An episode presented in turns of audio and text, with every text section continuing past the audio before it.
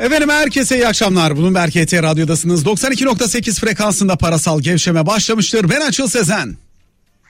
Ben Cüneyt Başar. Sevgili Cüneyt Başaran'la birlikteyiz. Cüneyt Başaran nasıl gidiyor hayat? Nasıl keyifler? Vallahi keyfimiz yerinde şükür Açılcım. Burada e, güneşli bir hava var. Önlemler azalt al, kaldırılmaya başlandı.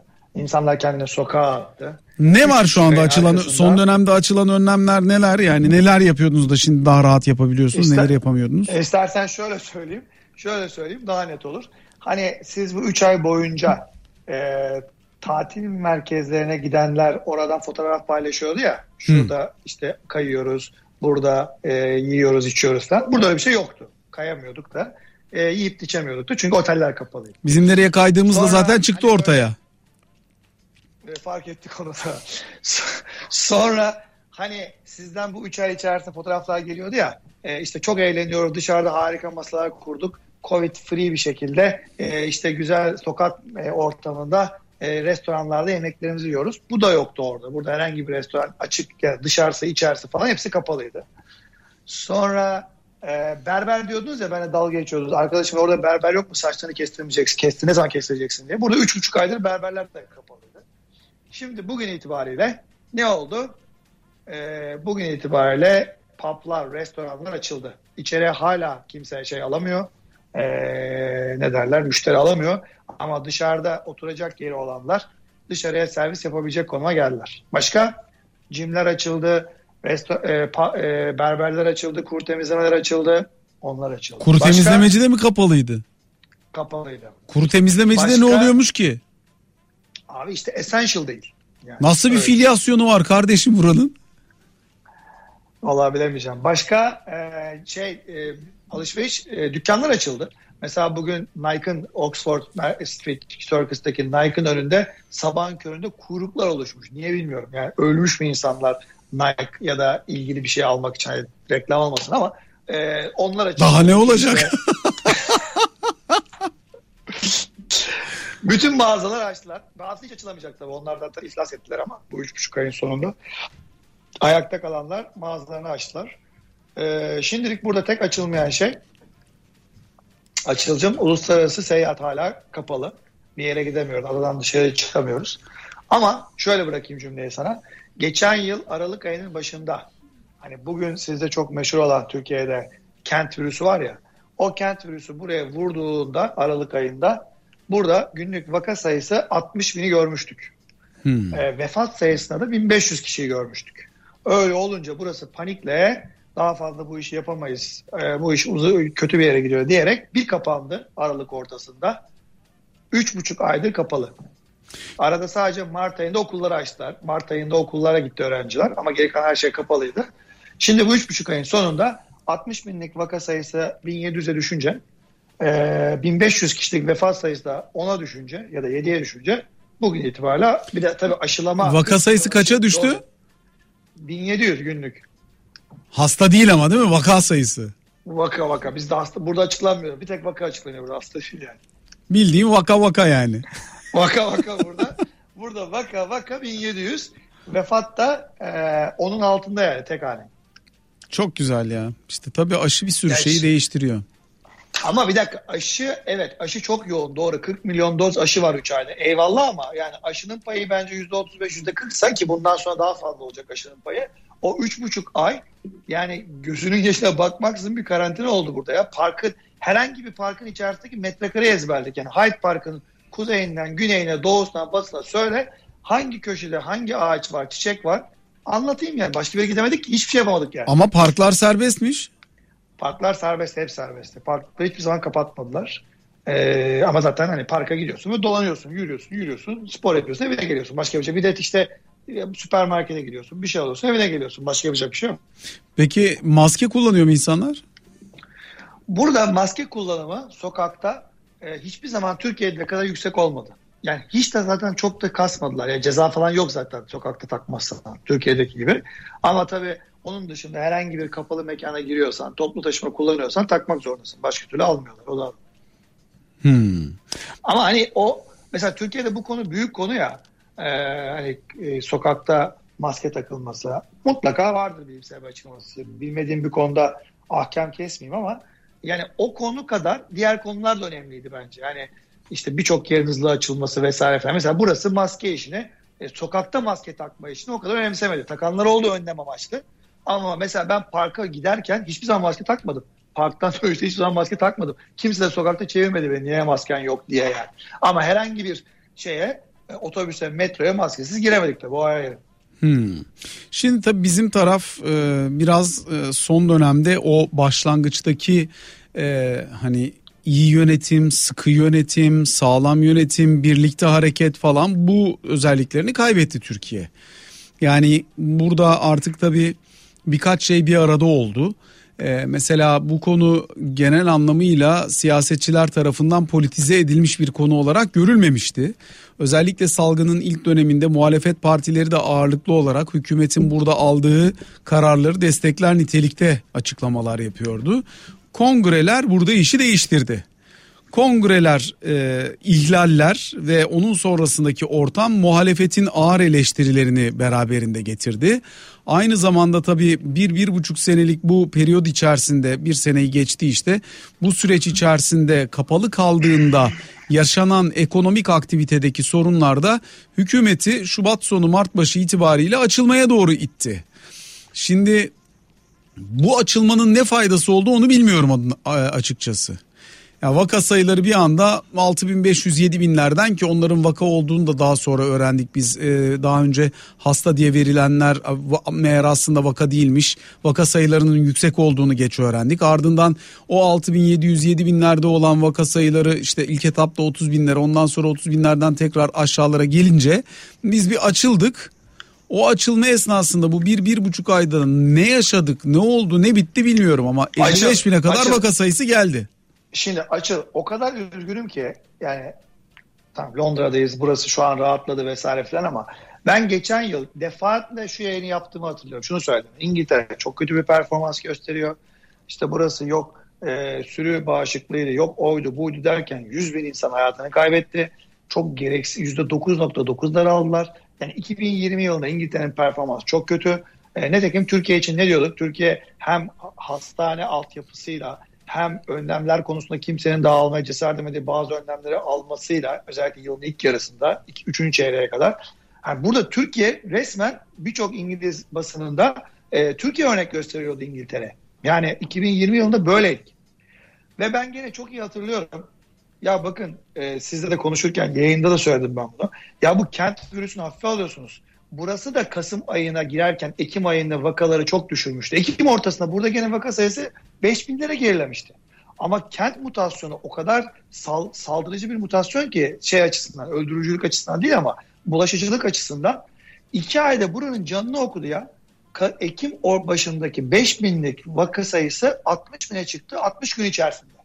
Ee, çok belliydi o e, virüsün e, Türkiye İngiltere arasında bir şekilde e, hani İngiltere'den Türkiye'ye gidemiyorsun ama Türkiye'den İngiltere'ye gelebiliyorsun mesela. İşte ondan sonra başka şekillerde ulaşabiliyorsun. Artı başka yerlerde çıktı o virüs. Yani bu mutasyonun geleceğini nasıl öngöremedik? Nasıl Şubat ayında düşen rakamlara güvendik? Tabii ki ekonomi zorladı, e, şartlar zorladı ama yani şu an e, nasıl mesela ne dedi Sağlık Bakanı? Şu anki Türkiye'deki her 100 vakanın 85'i kent mutasyonu dedi. E, aynı burada da böyle oldu. Aralık ayında burada bir noktada her 100 e, vakanın 75-80'i kent vermişti. Ve bu vakalar gerçekten bulaşıcılığı diğerine göre %40 daha fazla. Ya e, Cüneyt şöyle şeyler var e, üzerine konuşmak gereken. Bu arada 0212 255 59 20 canlı yayın telefon numaramız. Ayrıca WhatsApp üzerinden bizlere 0536 266 81 81 numaralı telefondan ulaşabilirsiniz. Bunun Berke T Radyo e, Twitter, YouTube hesapları üzerinden de sizlerden gelecek olan mesajları mümkün olduğunca okuruz. Şimdi bir de aşı selameti de çok tartışmalı ya. Bugün e, sabah raporunda da biz bunun üzerine bir parça değerlendirme yapmaya çalıştık. Mesela tabii biz Çin aşısı kullanıyoruz ağırlıklı olarak. Son dönemde son e, gelen bir parti BioNTech aşısı da var.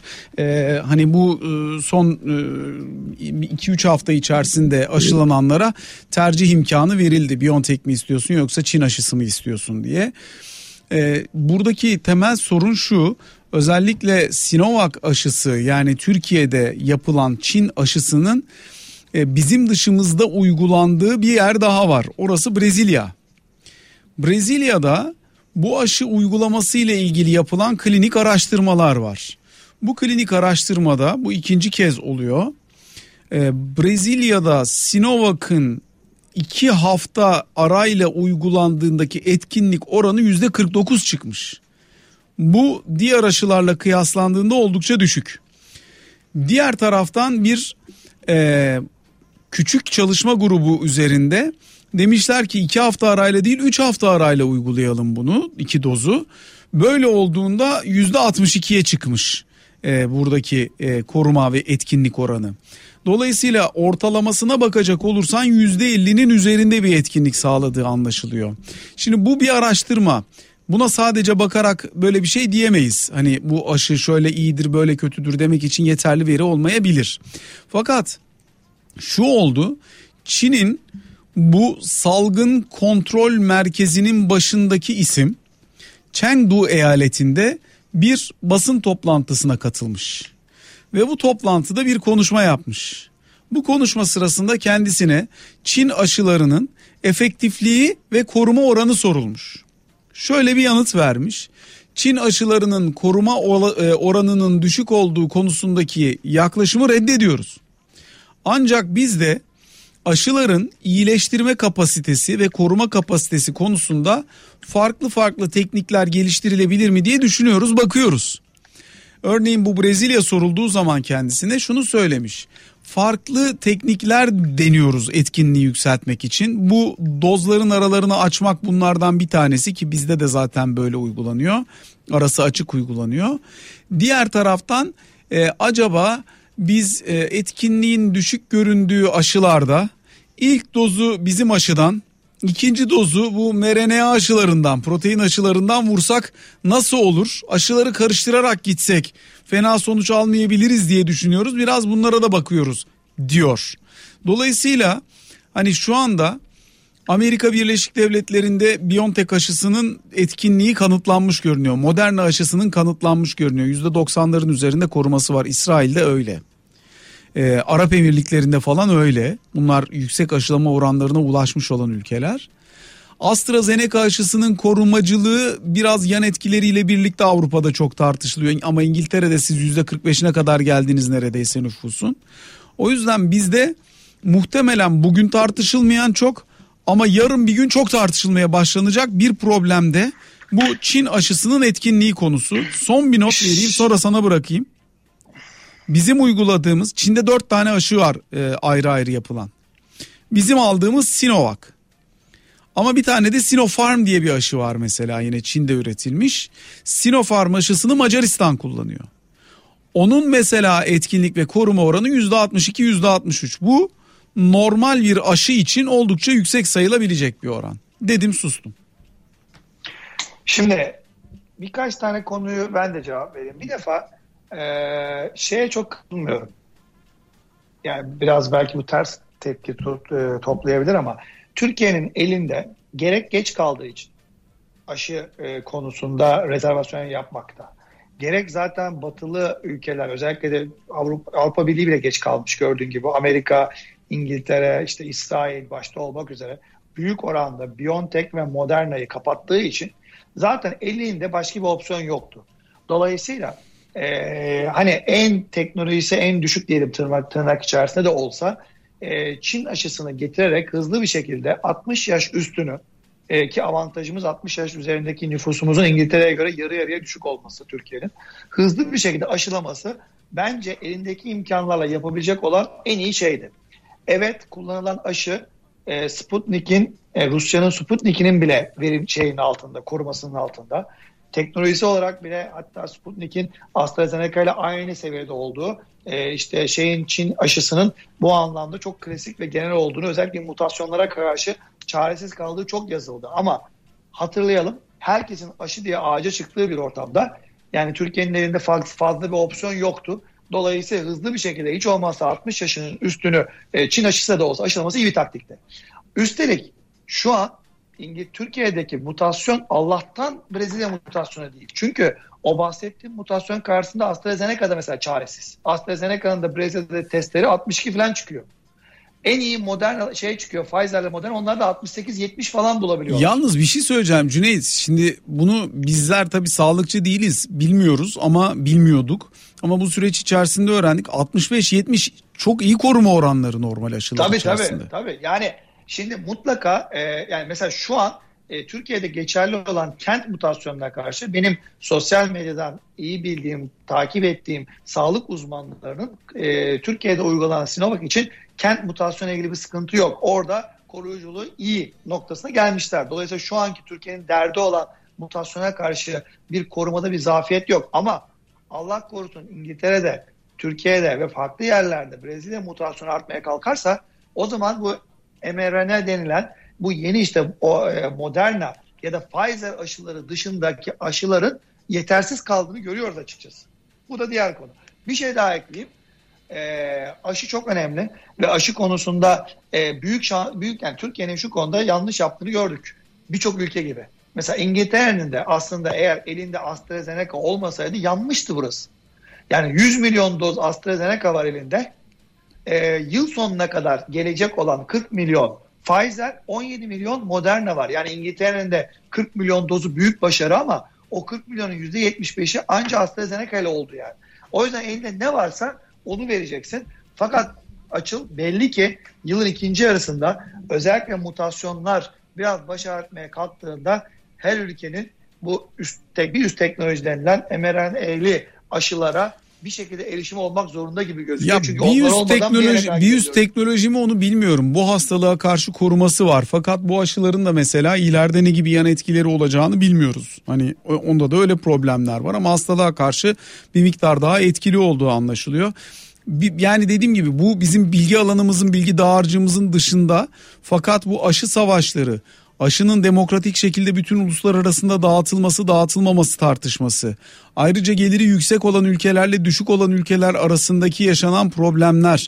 Bunu üretmeyi başarmış olan ülkelerin diğer ülkeleri kendi tahakkümü altına alabilmek için bir enstrüman olarak aşıyı kullanmaya başlamış olması. Bütün bunlar önümüzdeki dönem çok tartışılacak şeylerdir. Ne kadarı etik ne çok. kadarı değil onu bilmiyoruz tabii çok etik metik falan bir şey kalmadı ya. Yani Amerika e, bu olayda e, şu an düşünsene Haziran ayında hatta Mayıs sonunda Amerika e, bütün yetişkin nüfusunun yüzde yet, bütün yetişkin nüfusunun tamamının mı? Tamamının galiba. Tamamı olsa gerek tabii ki. Tamam nüfusun tamamının yüzde yetmiş beşini aşılamış olacak. Zaten e, Mayıs başına 200 milyon ulaşıyor. Mayıs sonunda da nüfusunun yüzde yetmiş beşini aşılamış olacak. Sürü bağışıklığına ulaşmış olacak. Bir dinleyicimiz bir var Cüneyt. Bir ay sonra İngiltere geliyor. Etik metik kalmadı yani kısaca. Alo iki dinleyici varmış hatta. Buyurunuz efendim. Osman Bey hoş geldiniz yayınımıza. Hoş bulduk efendim. İyi akşamlar, iyi yayınlar. Çok teşekkür ederiz. Buyurunuz. Ee, şimdi İngiltere'deki durumu haliyle e, aktarıyorlar. Fakat Türkiye'deki durum e, dışarıdan nasıl görünüyor bilmiyorum. Ben sadece yaşadığım süreci anlatmak istiyorum. E, buradaki durumun gerçekte, realitede nasıl olduğunu açıklayabilmek adına. Ben Kasım ayında e, bu virüse yakalandım yaklaşık 14-15 gün boyunca karantina sürecinde kaldım. Hatta insanlardan uzak kalayım ne olur ne olmaz kimsenin vebaline girmeyeyim diye kendi yazlık evime çekildim. Annem babam yoğun bakıma girdi. Ee, bu havaların üzerine inşa edilen hastane var ya. Evet. Yaklaşık orada 3 haftaya yakın yoğun bakımda kaldılar. Entübe oldular falan. Bu süreçte amcamı kaybettim aynı hastalıktan. Başınız sağ olsun. Anne babanız iyileşti ama değil mi? İyileştiler çok şükür. Amcamın, e, babamın dayısını kaybettim. Bunlar bir, bir birer hafta, onar gün arayla yaşadığımız şeyler. Bu kadar e, yoğun, bu kadar nasıl diyeyim ağır bir şekilde bu hastalığı atlatıp geçirdikten sonra iş yerime geldim. Tabii komşular sağ olsunlar gelmiş geçmiş olsun herkes e, ziyaretimize geldi. Ben bu arada Eminönü'deyim. E, Eminönü'de çalışıyorum serbest meslekte. Evet. E, komik bir şekilde e, iş merkezimizin çaycısı e, çay ocağı işletmecisi diyeyim artık. Ya neden bu kadar şey yaptın ki dedi abi ya. Biz de ben de aynı hastalığa yakalandım dedi. Üç gün sonra dört gün sonra ben işime geldim dedi ya sen çok ağır atlattın dedi bunu. Şimdi örnek vermek istediğim konu birincisi şu. bu hastalık ortaya çıktıktan bu yana hiçbir çay ocağı, hiçbir artık çay bahçesi mi diyeceğimiz adı ne olur bilmiyorum. Elde bulaşık leğeninde bardak yıkayıp herkese aynı bardağı 50'şer yüzer defa satan insanların bunları kınamıyorum. Sonuçta onlar devletin kendileri tanımış olduğu imkanı kullandı. Hiçbir şekilde kapanmadı. Aynı bardak her gün yüzlerce kişinin ağzına bulaştı ve hala bulaşıyor. Sonuçta hiçbirisi profesyonel bulaşık makinesi kullanmıyor bu kafeler, restoranlar gibi. Bu arada ben kafeci değilim. Ee, bu hala aktif ilk günden bu yana hiçbir şekilde kapatılmıyor. Ve Tahtakale'de ben size bu hastalığa yakalanmış en az 10-15 tane han iş merkezi çaycısı sayabilirim. Bu hastalığa yakalanmış ama ne zaman yakalandığı belli değil. Kaç kişiye bulaştırdığı belli değil. Her handa en azından yüzer, yüzellişer iş yeri ve en azından her birinde üçer, dörder kişi çalıştığını düşün. Bu kombinasyonu biraz hesaplayın artık bilmiyorum siz de daha uzmansınız. Anlıyorum. Diğer bir konu e, söylediğim gibi ben amcamı kaybettim. Babamın dayısını kaybettim. Cenazeye biz 8 kişi gittik. Topkapı Kozlu mezarlığına 8 kişi defnettik ağlayarak. Devletin maaşını alan Diyanet'in imamı arabanın kenarına çekildi. Aman kardeşim dedi. Siz e, ne yapıyorsanız yapın. Ben e, define kadar görevliyim. Definden sonrasına karışamam dedi. Laboratuvar e, örnekleriyle arkadaşlar geldiler sağ olsun vazifemizi yaptık. 8 kişi. Amcamın cenazesinde yine aynı şekilde 8-10 kişi civarında. E ama e, şimdi burada ben e, devleti yöneten, görevli olan, sorumlu olan, gerçi yetki sahibi olup da sorumluluk sahibi olmayan çok insan var. Onlara şunu sormak istiyorum. E kardeşim benim cenazem 8 kişi, 10 kişi veya her vatandaşın cenazesi mikrop yayılmasın, hastalık bulaşmasın diye engellendi de e sizin kongrelerinizde bu mikrop e, görevli mi? Yani içeriye alınmadı mı? Pasaport mu soruldu? Veya her gün sabah e, akşam 8'den sonra bu mikrop mesai bitiriyor mu? Veya hafta sonları mesai bitiriyor mu?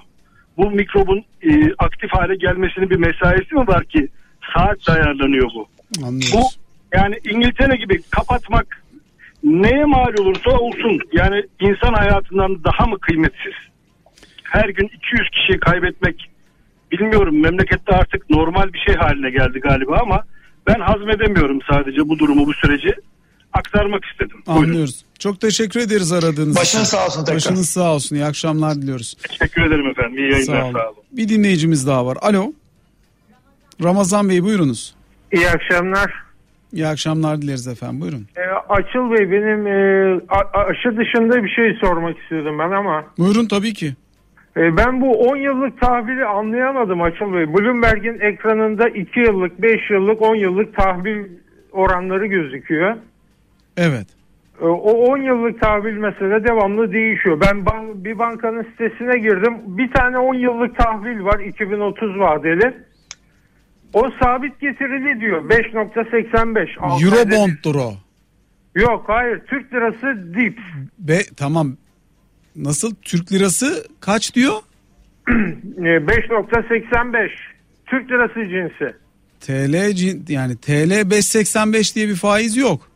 6 ayda bir e, getirisi var. Ha o şeydir o kupon ödemelidir. Kupon ödemeli. Ama- Ama işte o 2030 vadeli ben size yardımcı olayım. Ee, em- Önümde çünkü şey açık şu an. Ee, 2030 vadeli e, Türk Eurobond'unun e, faizi o. Yani daha doğrusu kupon ödemesinin e, oranını söylüyor. Ve hani TL cinsinden değil dolar cinsinden o söylemiş olduğunuz. Benim bildiğim kadarıyla Türkiye'nin TL cinsinden 2028'den daha öte bir şey var mı? Yok daha uzun vadesi yok. 10 yıllık tahvil faizi de 18-20 faiz.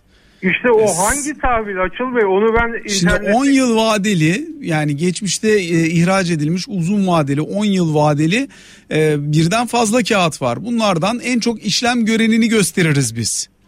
Dolayısıyla yani bizde gördüğünüz 10 yıllık tahvil faizi olarak gördüğünüz bizim 10 yıllık e, kıyaslanabilir olarak en yüksek işlem hacmine sahip olan tahvili gösteriyor. Ama sizin 5.85 dediğiniz Eurobond'tur. Ama işte o 18 nokta olan dediğiniz e, onu ben internette göremiyorum. E, e, tahvillerin içinde öyle bir tahvil yok. işte her bankada olmayabiliyor. Bazısının elinde satışa çıkartan çıkartmayan olabiliyor. Her tahvili Şimdi her an şöyle- bulamayabiliyorsunuz. Şimdi şöyle söyleyeyim. Bloomberg bu uygulamayı yaparken şöyle yapıyor. Ee, mesela 5 yıl dediğinde şimdi biz şimdi 2000 kaçtayız? 2021'deyiz. 5 yıl sonrası 2026. 2026'ya tekabül eden Ocak ayına mı Aralık ayına mı nereye denk gelecekse ona tekabül edilen bir tane tahvil alıyor. Diyor ki benim 5 yıl olarak seçtiğim tahvil budur diyor dolar cinsinden ya da TL cinsinden hangisini söylüyorsa. Mesela 8 ay sonra ne olacak ya da işte 9 ay sonra 2022'ye geleceğiz. 5 yıllık vade orada 2027'ye atacak. Dolayısıyla bizim söylediğimiz ekrana koyduğumuz tickerlardaki tahviller sürekli değişiyor. Biz vadeyi sabit tutuyoruz. Bugünden sonra o vadeye en yakın olan tahvil hangisiyse onu getiriyoruz ekrana. Hmm. Peki bunu alan kişi e, sabitliyor mu onu yani diyelim 18.35'ten aldım ben 10 yıllık tahvili. Bu 10 yıl boyunca sabit mi yoksa her sene değişiyor mu bunu a- alırken? Ha bu çok güzel soru. Ne, nasıl oluyor Cüneyt'ciğim? Yani şimdi ben gittim diyor dinleyicimiz aldım bu tahvili. 10 sene boyunca bana %18 ödeyecek mi bu diyor. Evet yani şimdi şöyle düşünün. Eğer siz 10 yıl boyunca bu tahvili elinizden çıkartmayacaksanız yani vade sonuna kadar tutacaksanız bu e, şey size bu o fiyattan aldığınız o faizden dolayısıyla o faizin işaret ettiği o ta, fiyattan almış olduğunuz Türk lirası cinsinden tahvil size her yıl o faizi ödeyecek. 10. yılın sonunda da size ana parasını ödeyecek. Yani o e, tahvilin üzerinde yazan faiz, üzerinde yazan faiz neyse onu size yıllık olarak ödeyecek. Ama o piyasa koşullarına göre zaman içerisinde, o zaman dilimi içerisinde aşağı gelebilir, yukarı gidebilir. Doğru mu Cüneyt? Evet siz eğer şeye kadar vadeye kadar hiç ellemeyecekseniz sizin için aşağı gelmesi yukarı gitmesi bir şey ifade etmez. Siz 18.75'e fitseniz 10 yıl boyunca her yıl sizin için artık burada sanki 10 yıllık bir mevduat yapmak gibi bir şey bu. O her yıl faizini ödeyecek. Eğer 6 ayda bir ödüyorsa 18.75'i ikiye bölerek ödeyecek. Yılda bir ödüyorsa işte bir kez yılda ödeyecek. Ama toplamda hep 18.75 olacak. 10. yılın sonunda da ana parasını verecek. Ha yok ben 4. yılda satabilirim bunu diyorsanız o zaman faiz riski alıyorsunuz demektir. 18.75'ten aldığınız faiz 4 yıl sonra vadesinin 6 yıllık bir kağıt olmasına rağmen elinizde 19'a çıkabilir, 21'e çıkabilir, siz zarar edebilirsiniz. 13'e düşebilir, 14'e düşebilir, siz kar edebilirsiniz. O yüzden iki farklı şey. Siz eğer 10 yıl fixleyecekseniz aynı şeyi tekrarlıyorum ama her yıl o faizi alacaksınız. 10 yılın sonunda da ana paranızı alacaksınız demektir o. Açıl Bey ben sizden bir şey rica edeceğim. Buyurun. Çünkü internet sitesinde ben bunu göremiyorum. Onun bana vadesini söyleme imkanınız veya araştırıp bana iletme imkanınız olabilir mi acaba? Hangisinin Hangi vadeli vadesi? kağıt o 10 yıl vadeli olan? Ben onu ona göre E, Cüneyt söyledi işte. yok 10 Ben yıl size söyleyeyim. O, o, o, hayır, hayır ben size söyleyeyim. 10 yıl diye söylenilen kağıt aslında 10, e, 10 yıl değil 2028 vadeli. Ee, 10, Türkiye Cumhuriyeti'nin TL cinsinden çıkarttığı e, 3 e, 0308 2028 vadeli TL cinsinden tahvili e, 12.4 kuponu var. Ama kuponunu karıştırmayın siz kafanızı. Eğer Belki herhangi, benim- bankaya, her- herhangi bir bankaya gidip derseniz ben e, 3 e, Tem- e, Ağustos 2028 vadeli Türk lirası cinsinden devlet tahvili almak istiyorum derseniz onun kabaca faizi 17.80'lerde şu an. Ha 17.80'i bulursunuz bulamazsınız. Banka size biraz daha pahalıya verir ayrı bir konu. Ama mesela bu tahvil şu an e, spesifik olarak bu faizde mesela. Hmm. Anlaştık mı? Vade, vade kaçtı bir daha söyleyebilir misiniz? 3.8-2028. 3-8-2028 ama Evet. onu ben Şimdi e, ar- internet- bir şey söyleyeceğim. Siz bir tahvil alacaksınız diye bütün yayını tahvil sizin şeyinize gömdük. Yazık değil mi insanlara ya? Tamam kusura bakmayın. Estağfurullah. Peki efendim görüşmek dileğiyle hoşçakalın çok sağ olun. Tabii bono tahvil piyasası biraz zorlayıcı algılaması da anlaması da çok kolay değil. Ee, ama hakikaten her yerde de bulamıyorsunuz yani o bankanın elinde hangi tahvil varsa o anda satışta hangi kim satıyorsa onun tahvilini görebiliyorsunuz. O yüzden gideyim de ben Bir de- hemen şuradan bu tahvili alayım hazırda öyle bir tahvil yok mu mevduat gibi bir şey değil. Bir de mesela biz biz 5 yıllık diyoruz mesela kolaylık olsun diye. Çünkü bizimki biraz gösterge niteliğinde. Şimdi o beyefendi ya Bloomberg'da gördüm 5 yıllık tahvil verin bana dediğinde 2026 değil o aslında beş- yani. Mesela önceki sene ihraç Ha. edilmiş 5 yıl vadesi olan tahvil de olabilir o. Ee, Aynen yani be, hangisi der yani 5 yıla tekabül eden bende 2026 var 2027 var 2024 var hangisini istiyorsun der. E ben Bloomberg'da bir tane gördüm olmasın sonra diye. Bizimkiler 5 yıl 2 yıl 5 yıl 10 yıl diye bugünden itibaren 2 yıl sonra en yakın olan tahvili seçiyor. Ya da bugünden sonra 5 yıla en yakın tahvili seçiyor. Ee, seçip getiriyoruz ekrana. Bir dinleyicimiz daha var hatta. Alo. İbrahim Bey buyurunuz efendim. Merhabalar Açıl Bey, Cüneyt Bey de selamlar. Teşekkür ederiz efendim. Merhaba. Buyurunuz. Basından takip ettiğimiz kadarıyla bugün bir Halkbank davamız görülecek Amerika'da. Bu akşam bekliyoruz o davanın görülmesini. Evet efendim. Ee, şunu çok merak ettiğim için soruyorum. Diyelim ki bir ceza çıktı. Burada tamamen kuruma kesiliyor değil mi? Devletlerle alakalı bir şey yok yani burada. Ee, kuruma kesiliyor fakat Halk Bankası bir kamu bankası olduğu için tabii normal şartlar altında devlete de kesilmiş oluyor. Anladım. Peki bu hani anketler yapılıyor ya Bloomberg'de beklenti anketleri var. Evet. Acaba bununla alakalı da hani ceza çıkar çıkmaz ya da yurt dışından haberler görünüm nedir ne değildir? E bir bilgi var mı ya da en azından bize paylaşabileceği bilgiler var mı elinizde? Şimdi bir, bir- bu bir dava, hukuki bir dava. Dolayısıyla ona söyleyebileceğimiz bir şey, yapabileceğimiz bir yorum yok. Ee, Ha, sadece işin işin işin nevinin ne olduğunu söyleyebiliriz. Ee, burada Türk tarafının yapmış olduğu yani Halk Bankası'nın yapmış olduğu itiraz bugünkü yargılamayı yapması için tartışılan biz orada bir mahkeme reddi davası yapmıştık. Ee, Tamam. Mahkemenin yetkisi yok demiştik biz. Bunun karara bağlanması bekleniyor bugün. Eğer mahkemenin yetkisi yok denilirse o zaman dava o dava düşmüş oluyor. Ama eğer ki devam denirse o zaman dava asıl duruşmalar üzerinden devam edecek. Genel beklenti bu yönde şu an itibariyle. Peki aksi bir aleyhimize bir karar çıktığı zaman sizce nasıl etkileniriz ekonomi olarak Şimdi ya da aleyhinizde Borsa- çıkan dava aleyhinizde çıkacak olan kararın ne olacağına bağlı. Şimdi bugün çıkacak olan karar dava tamam mı devam mı davası? Yani Ha, karar ceza o. yani. Ha yani bugün ceza Anladım. falan çıkmayacak. Bugün denilirse ki mahkemenin yetkisi var bu yargılamayı yapmaya o zaman yargılama başlayacak. Şu an daha Anladım. yargılama aşamasında değiliz. peki çok teşekkür ediyorum. Ondan sonraki ondan sonraki süreçte de e, şeye bakacaksınız. Yani daha evvel e, Amerikan hükümeti Halkbank'ın iddia edildiği, Halkbank için iddia edilen e, bu suçu başka ülkelerdeki başka bankalar işlemiş mi? Evet şu şu şu işlemiş. Peki Amerika o bankalarla ilgili bir mahkeme sürecine gitmiş mi? Evet gitmiş. Peki onlara ne ne cezalar verilmiş? Onların bilanço büyüklüklerinin ne kadar cinsinden ceza verilmiş? Türkiye'deki Halk Bankası eğer böyle bir noktaya gidecek olursa acaba böyle bir şeyle karşılaşabilir mi? Karşılaşamaz mı? Oradan sonrası artık tamamen böyle devam edebilecek bir süreç. Yani bugüne kadar kesilen cezalarda şu ana kadar uygulananları söyleyecek olursak ki BNP Paribas'a kesilmiş böyle bir ceza. Daha önce Deutsche Bank'a kesilmiş böyle bir ceza. Buralarda belli başlı kriterler var uygulanmış olan. O kriterler ne diye bakarsanız ya o yıllardaki cironun yüzde onu e, pardon yüzde ikisi ya da o yıllardaki karın yüzde onu.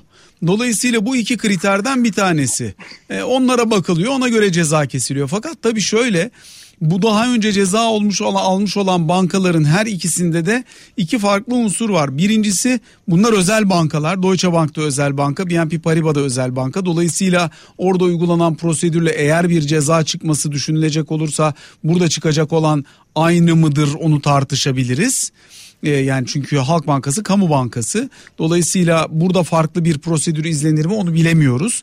E, ikincisi de bu kurumlar ceza çıktığı an itibariyle gidip uzlaşma yolunu tercih etmişler. Dolayısıyla o yılki karının yüzde onu mu yoksa o yılki cironun yüzde ikisi mi? Nereden kesildiyse ceza eğer uzlaşırsan onu yüzde elli indirimli olarak ödüyorsun. Böyle bir yol tercih edilmiş. Her ikisinde de yüzde elli indirimli olarak e, ödeme gerçekleştirilmiş.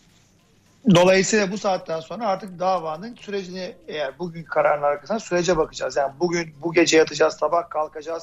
Bizim için en olumlu konu bizim yaptığımız başvurunun kabul görüp mahkemenin buna yetkili olmadığı karar çıkabilir. Ama onun dışında bir karar çıkarsa bizi artık buradan sonra uzun bir süreç bekliyor demektir yani.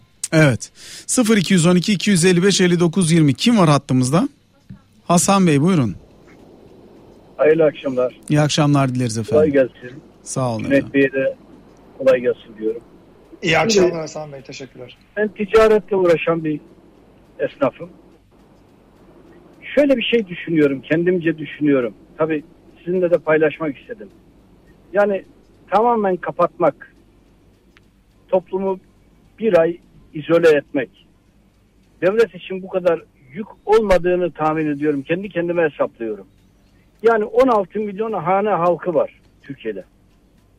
Bunu 20 milyon olarak hesaplasak, hane başına 5 bin lira para verse devlet zengin fakir ayrımı yapmadan 100 milyar lira para yapar. Yani 100 milyar lirayı devlet para basarak da yapmış olsa İyi. enflasyona bunun etkisi ne kadar olur? Tam öyle Enflasyon- çıkmıyor hesap ama. Öyle çıkmasa da yani enflasyona bunun etkisi ne kadar olur? Biz sağlık açısından bu harcamayı ortadan kaldırmış oluruz. Yani bu pandemiye harcamış olduğumuz sağlık harcamasını ortadan kaldırmış oluruz. Daha sağlıklı bir toplum yetiştirmiş oluruz. Ölümleri ortadan kaldırmış oluruz. İnsanlara daha faydalı bir şeyler yaparız diye düşünüyorum. Yanlış mı düşünüyorum? Cüneyt Bey ne dersiniz? Şimdi İngiltere üzerinden gidelim o zaman. İngiltere yaptı bu işi. Ee, şöyle oldu Hasan Bey. İngiltere bütçesi bu yapmış olduğu e, desteklerden sonra dağıldı. Yani geçen sene İngiltere bütçesi yüzde 19 bir daha söylüyorum yüzde 19 bütçe açığı verdi.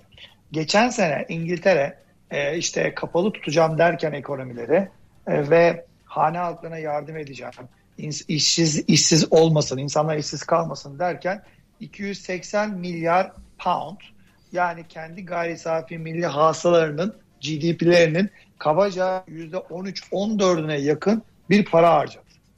E, dolayısıyla e, ne oldu? %9.9 daraldı bir defa. Çok ciddi bir e, daralma oldu. Avrupa'nın en daralan, dünyadaki en sert daralan ekonomi oldu. İki, borcu çok arttı. Borç böyle gayri safi milli hasıla oranı %100'ün üzerine çıktı. %85'lerden. Üç, bütçe açığı çok açıldı. Ama o e, yapmış olduğu şeyler sayesinde, kapanmalar sayesinde aşıyı da devreye soktuğu için şu an Amerika ile beraber en hızlı toparlayacak olan ve muhtemelen ekonomisindeki bu yaraları e, sarmak için en hızlı yola koyulacak ülke oldu. Hasan Bey bu bir tercih. Yani e, hani o 5 bin lira tabii çok yüksek bir rakam. Oradan hesap farklı bir şey çıkıyor ama e, Türkiye'nin e, Türkiye geçen sene çok yardım yaptı mı, para harcadı mı Covid'le mücadele harcadı. Ama bütçesinden harcamadı. Bütçe açığımız sadece %3,5 Türkiye'nin.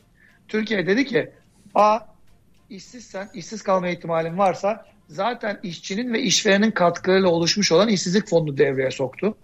Kamu bütçesi için herhangi bir şey orada değişmedi.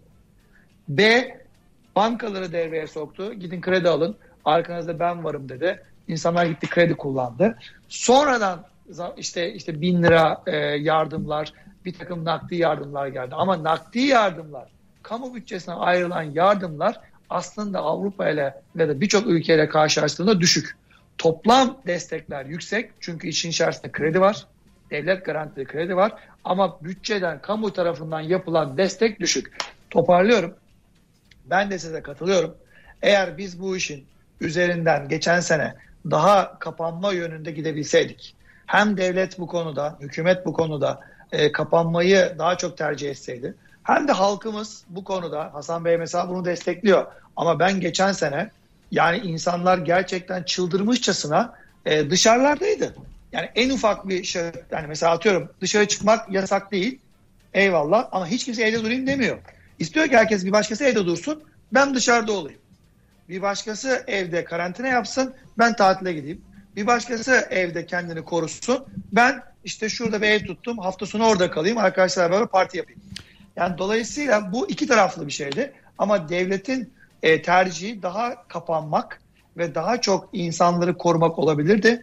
E, ama buna da destek olarak halkın da bu konuda alınan önlemlere biraz daha e, içselleştirmesi gerekir diye düşünüyorum beraber. Peki şimdi 3 dakikalık bir reklam aramız var onu verelim. Bu arada YouTube'dan gelen çok sayıda soru var. Hızlıca onları da değerlendirmeye çalışacağız. Ayrıca yine e, Twitter'dan gelen sorular da var. Onları da yanıtlamaya çalışacağız. Kaldığımız yerden devam 3 dakika sonra.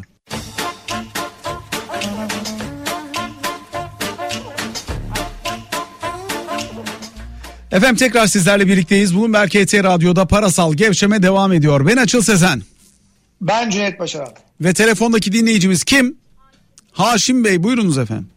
Merhabalar Açıl Bey, merhabalar Cüneyt Bey. İyi akşamlar dileriz size. Bey, Buyurunuz. iyi akşamlar. Ee, ben e, bir konuda görüş de bildirmek istemiştim. Biraz önceki dinleyicimiz aramıştı. İşte yaklaşık 20 milyon hane halkına e, yaklaşık işte 5 bin lira gibi yardım yapılırsak bir ay kapatmakla bu iş çözülür gibi bir yaklaşım oldu yanlış hatırlamıyorsam, yanlış duymadıysam.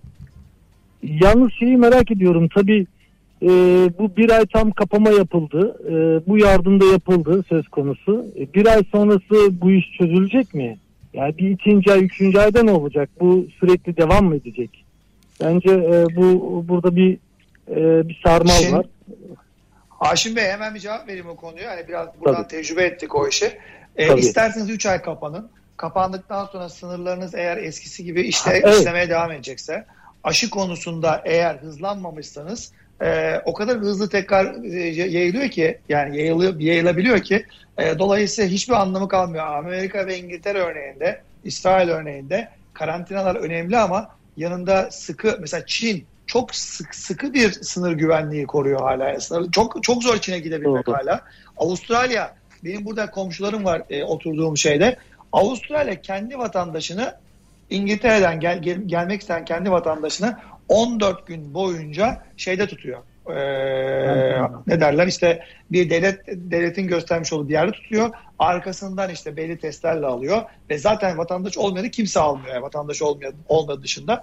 Dolayısıyla dediğiniz doğru yani o kadar para harcayıp ciddi bir karantina yapıp ciddi bir fedakarlık yapacaksak mutlaka yanında sıkı bir sınır güvenliği o acı reçetenin de içilmesi gerekiyor. Biz bir turizm ülkesiyiz. Nasıl içeriz bilemiyorum.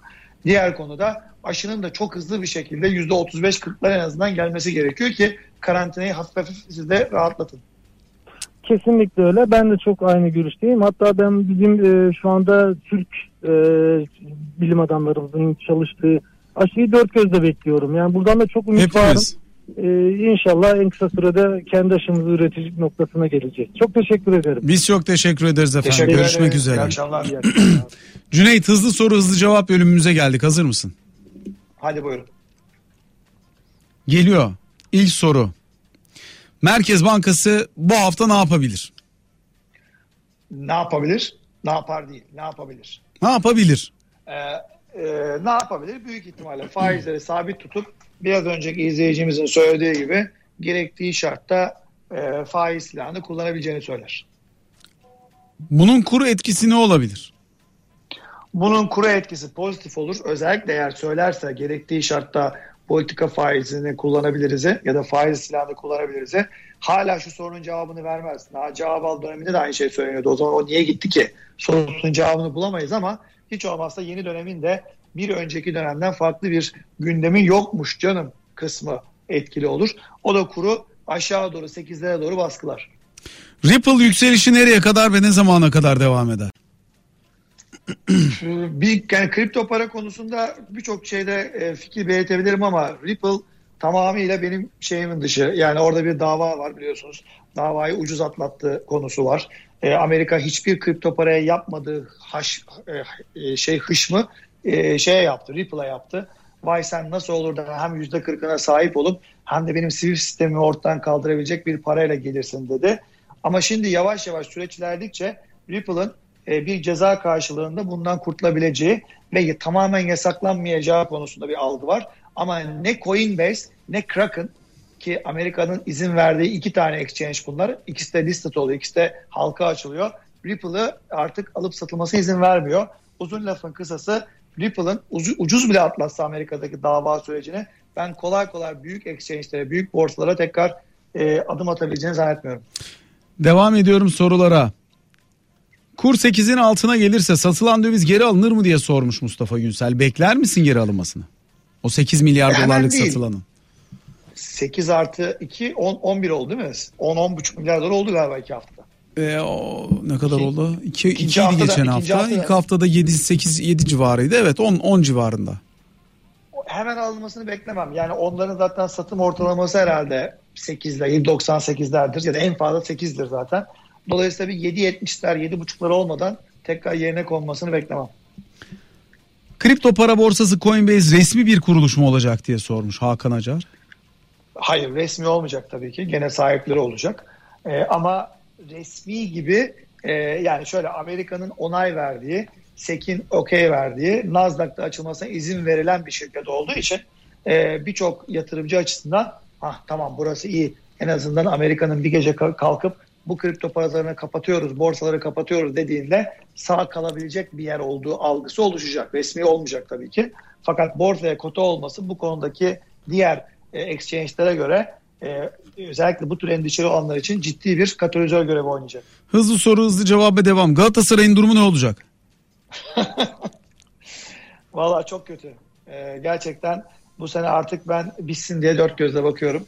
E, artık kaçıncı olacağımız da önemli değil. E, ne zevk alıyorum, zevk bile almıyorum yani. Cüneyt'ciğim valla ben sana şöyle söyleyeyim. Ee, Nazik eşin çok e, güzel bir story paylaşmış. Senin Galatasaray maçını seyrederken çekilmiş görüntülerin. Durumu o yani. Gerçekten inanılır gibi değil yani. O yüzden Hint e, fakiri gibi bir sandalyenin tepesinde tünemiş. Galatasaray'ın da penaltı pozisyon- pozisyonu herhalde değil mi? Penaltının şey olduğu. O, o pozisyon. iptal olduğu penaltı pozisyon. iptal olması değil. Zaten penaltı iptal olması çok normal. Pozisyon penaltı da değil de zaten. Ama Galatasaray'ın sonu ne olur? İnşallah bu sene Galatasaray'ın kulübesinden teknik donanımına kadar nasıl olsa başkan seçimi yapılıyor. Çok ciddi yenileneceği, tazeleneceği 2021-2022 yılına e, yeni bir yeni yüzlerle her anlamda gireceği bir sene olur. Artık tek dileğim Açık konuş. Fatih Terim'e mi karşısın sen? Karşısın demek ayıp olur. Yani öyle bir adama hani Türk Galatasaray ca- camiasındaki ağırlığı ve başarıları ve hani bize yaşattırdığı mutlulukları bir kenara koyamam yani. Ama kendi adıma hocanın artık belki farklı bir e, rolle Galatasaray'da yol, yol almasını kulübede daha yeni e, isimler görmeyi tercih edebileceğimi düşünüyorum. Mesela kim gelse hoşuna gider? Okan Buruk. Okan Buruk. Geçen sene Başakşehir şampiyon oldu Okan Buruk'la doğru. Ama bu sene de çok başarısız oldu mesela Okan Buruk.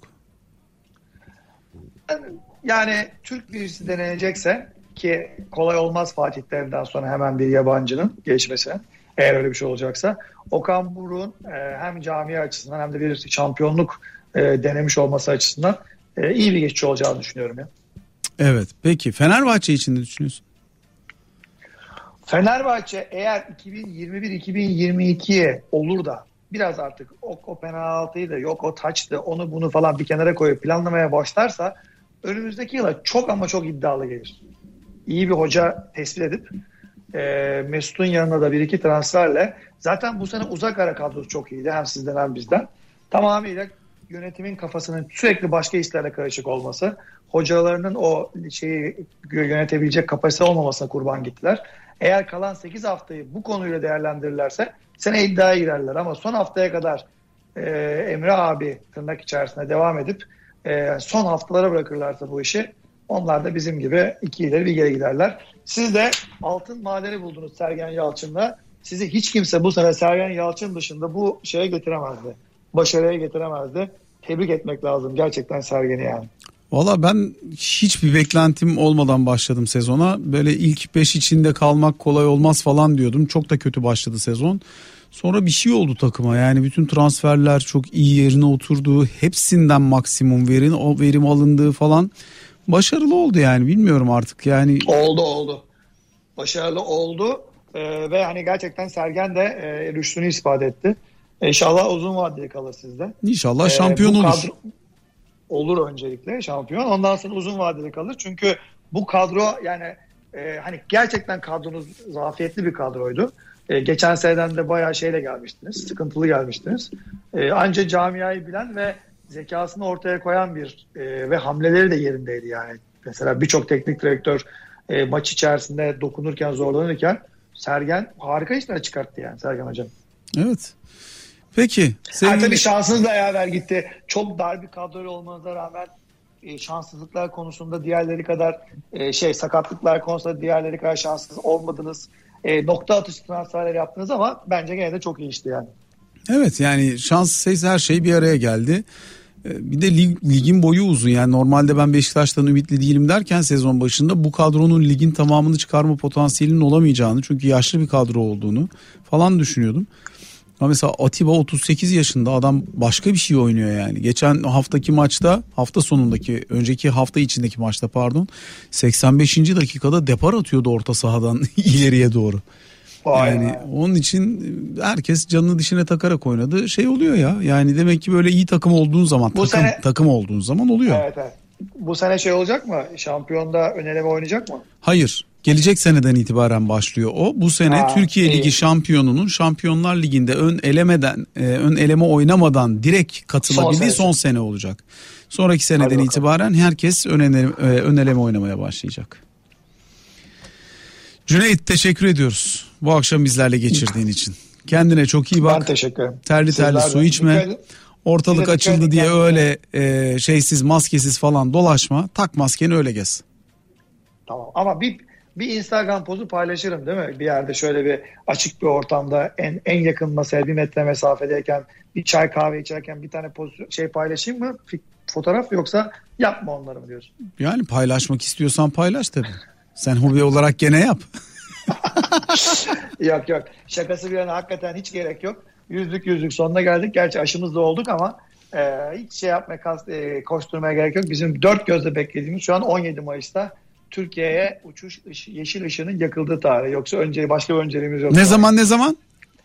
17 Mayıs'ta bekliyoruz o karar. Daha doğrusu bir hafta önce 17 Mayıs'tan bir hafta önce Boris Johnson çıkacak. Diyecek ki şu şu şu ülkeler yeşil, şu şu şu ülkeler sarı. E, o şeye gidebilirsiniz, seyahate gidebilirsiniz ya da gidemezsiniz diyecek. Orada bakalım Türkiye'nin bu bir buçuk aylık kapanması, bir aylık kapanması olursa eğer e, nasıl etkili olacak göreceğiz. Peki. Kendine çok iyi bak. Görüşmek üzere sevgili Cüneyt. Efendim bizleri izleyen dinleyen herkese de çok çok teşekkür ediyoruz. Kendinize iyi bakın. Yarın akşam görüşünceye dek. Hoşçakalın.